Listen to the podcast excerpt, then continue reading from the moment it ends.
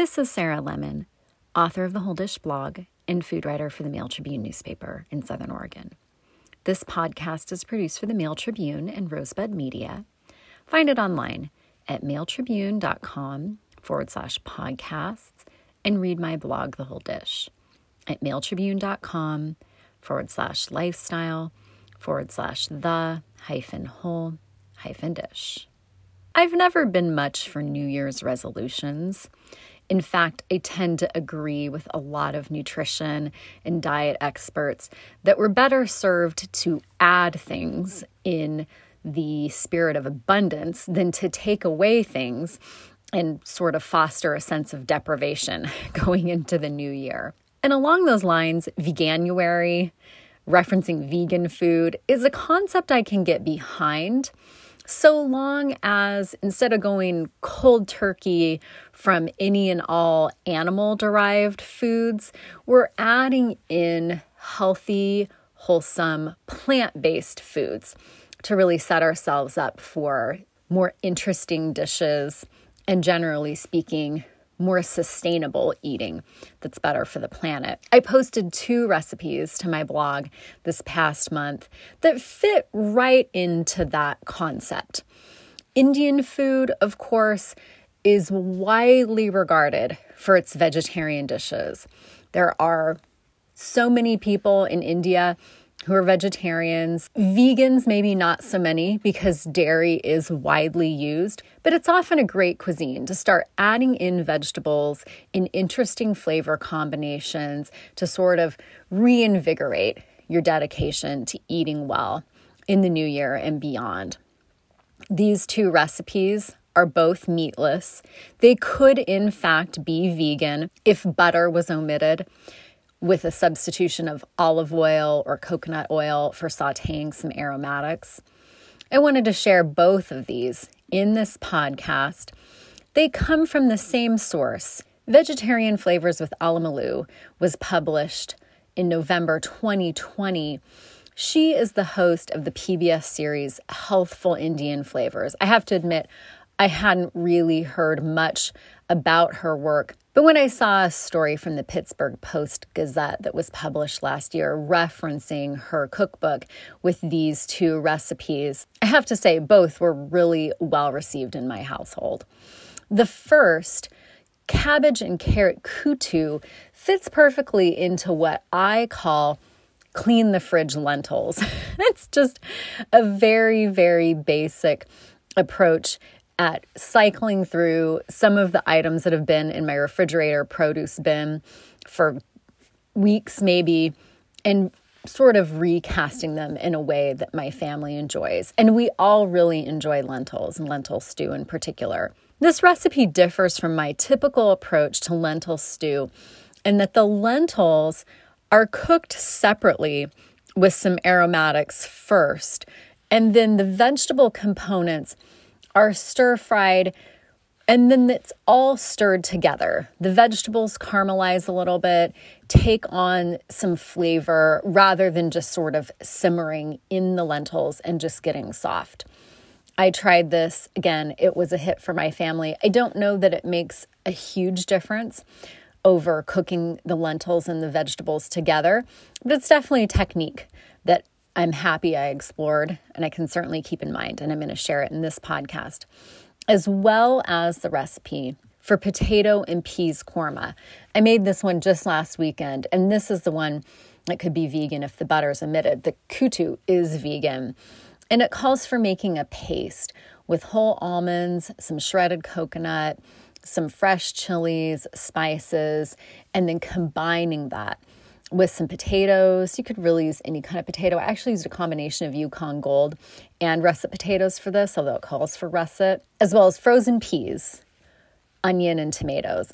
And it's interesting to me that potatoes and peas seem to be a very typical Indian combination. I've seen them in samosas, for example. I'm not quite sure why. I'd love to find out more about that. But when I see this combination, my mind kind of immediately goes to Indian spices. So I'll also share potato and peas korma in this podcast. First, the recipe for cabbage and carrot kutu. That was posted to my blog January 4th under the headline Indian Kutu Cleans the Produce Bin. Find that at mailtribune.com forward slash lifestyle forward slash the hyphen whole hyphen dish. It calls for three quarter cup red lentils or split yellow lentils. They're also called masoor dal or moong dal a half teaspoon ground turmeric, and that's a divided use, two tablespoons oil, a half teaspoon black mustard seeds, a half teaspoon white lentils, urad dal, which I actually omitted. I haven't seen those locally. I'm sure you could purchase those online. I just didn't happen to have them on hand. And for half a teaspoon, I wasn't exactly sure that it would make a big difference for this recipe. One whole dried red chili, two or three curry leaves, and again, that's optional. Those are widely available online as well. I don't happen to have them and omitted those. A half cup chopped onion, one medium green chili pepper that's been stemmed, seeded, and minced, one tablespoon peeled and minced fresh ginger, two cups coarsely shredded cabbage, one cup diced carrots, one teaspoon ground cumin, and one and a quarter teaspoon salt. In a deep saucepan, bring three cups of water to a boil. Add the three quarter cup red lentils or split yellow lentils and a quarter teaspoon of the turmeric. Reduce the heat to medium and cook the lentils uncovered until they're soft and tender for about 20 minutes. If most of the water evaporates before they become soft, add an additional cup of water. I did find I needed to add a little bit more water. I think I added it slowly, like a quarter cup at a time, but mine did need a little bit more. Once they're done cooking, set them aside. In a saucepan over medium heat, heat the two tablespoons oil. You could use any oil suited for high heat cooking.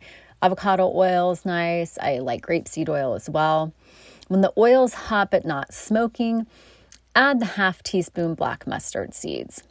And if you have them, that half teaspoon white lentils. Cover and cook until the mustard seeds pop and the white lentils are golden brown and then immediately add that whole red chili and again if you have them the two or three curry leaves. Add that half cup chopped onion. You could use any onion for this red white or yellow as well as the medium green chili that's been stemmed seeded and minced along with the tablespoon peeled and minced fresh ginger. Stir well. Add the two cups coarsely shredded cabbage the one cup diced carrots and stir fry for about two minutes Add the remaining quarter teaspoon turmeric, the one teaspoon ground cumin, and the remaining one teaspoon salt. Stir well. Immediately add the cooked lentils and about one cup water. Cover and cook over medium heat for seven to 10 minutes, stirring frequently until the cabbage and the carrots are cooked and tender. Taste and add more salt if desired. A squeeze of lemon juice over these dishes is really nice as well. And that makes four servings of cabbage and carrot kutu from Vegetarian Flavors with Alamelu. Also from that cookbook is potato and pea korma. And that was published January 19th to my blog under the headline Meatless Korma Fills Veganuary Bill. It calls for 16 whole almonds that have been soaked in water for 10 minutes, a half cup unsweetened shredded coconut, two fresh green chili peppers, two teaspoons cumin seeds, that's a divided use. One teaspoon fennel seeds, that's a divided use. Two thick slices fresh peeled ginger. One tablespoon unsalted butter, one tablespoon oil. Again, it's very easy to omit that butter and just add more oil. Two to four curry leaves, those are optional.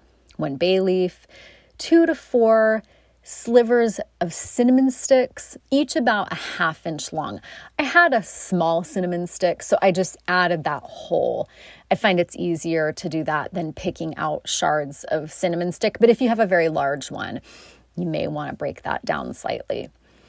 One cup coarsely chopped onion, two cups chopped tomatoes, that's a divided use, two cups peeled and cubed russet potatoes, Idaho potatoes, in about one inch cubes a half teaspoon ground turmeric, one teaspoon curry powder, one and a half teaspoons salt, one cup frozen peas that have been thawed, a quarter cup chopped fresh cilantro leaves for garnish.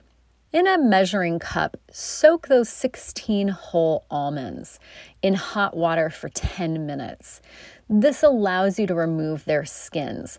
I actually didn't have whole almonds. I had blanched, slivered almonds from which the skins have already been removed. So it saved me that step. And I didn't soak them, but next time I think I probably would soak them to soften them up and just assist grinding into this spice paste. But if you have blanched, slivered almonds, those should be fine as well. In a blender, combine the half cup unsweetened shredded coconut with the two fresh green chilies. I actually had roasted chilies from my garden that I'd put in the freezer. Those were just fine in this. They had plenty of heat still. You'll also combine in the blender one teaspoon of the cumin seeds and a half teaspoon of the fennel seeds, along with those two thick slices of fresh peeled ginger in two cups hot water. Grind that into a smooth paste in your blender. In a wide bottomed saucepan over medium heat, melt the tablespoon of unsalted butter with the tablespoon of oil. When the oil's hot, add the two to four curry leaves if you're using those, as well as the bay leaf, the cinnamon stick, a small one, or four pieces of a half inch long cinnamon stick, the remaining one teaspoon cumin seeds, and the remaining half teaspoon fennel seeds. Stir fry for a few minutes until all that's fragrant and the seeds are brown. Add the cup of chopped onion and one cup of the chopped tomatoes and stir fry for a few minutes. Add the two cups peeled and cubed russet potatoes and the half teaspoon ground turmeric. Stir well for one minute. Add the teaspoon of curry powder and stir well with the potatoes for a couple of minutes. Then add that coconut spice paste from the blender along with one and a half teaspoons salt and two cups warm water. Stir to combine that completely. When the mixture begins to boil, you may need to turn up the heat. Add the remaining one cup chopped tomatoes and the one cup frozen peas that have been thawed. Cook over medium heat until the potatoes are tender. I actually didn't have fresh tomatoes. I actually used canned tomatoes for this. And that's why I recommended a squeeze of lemon because canned tomatoes are lacking some of that bright acidic flavor of fresh tomatoes. So, for absence of that, a nice squeeze of lemon works well. And you can garnish this with the quarter cup chopped fresh cilantro leaves. And that makes four servings of potato and peas korma from Vegetarian Flavors with Alamelu, and that was posted to my blog, The Whole Dish, on January 19th under the headline Meatless Korma Fills Veganuary Bill. And find more healthy, wholesome recipes for the new year and beyond on my blog, The Whole Dish, at mailtribune.com forward slash lifestyle forward slash the hyphen whole hyphen dish. Thanks for listening to and reading The Whole Dish.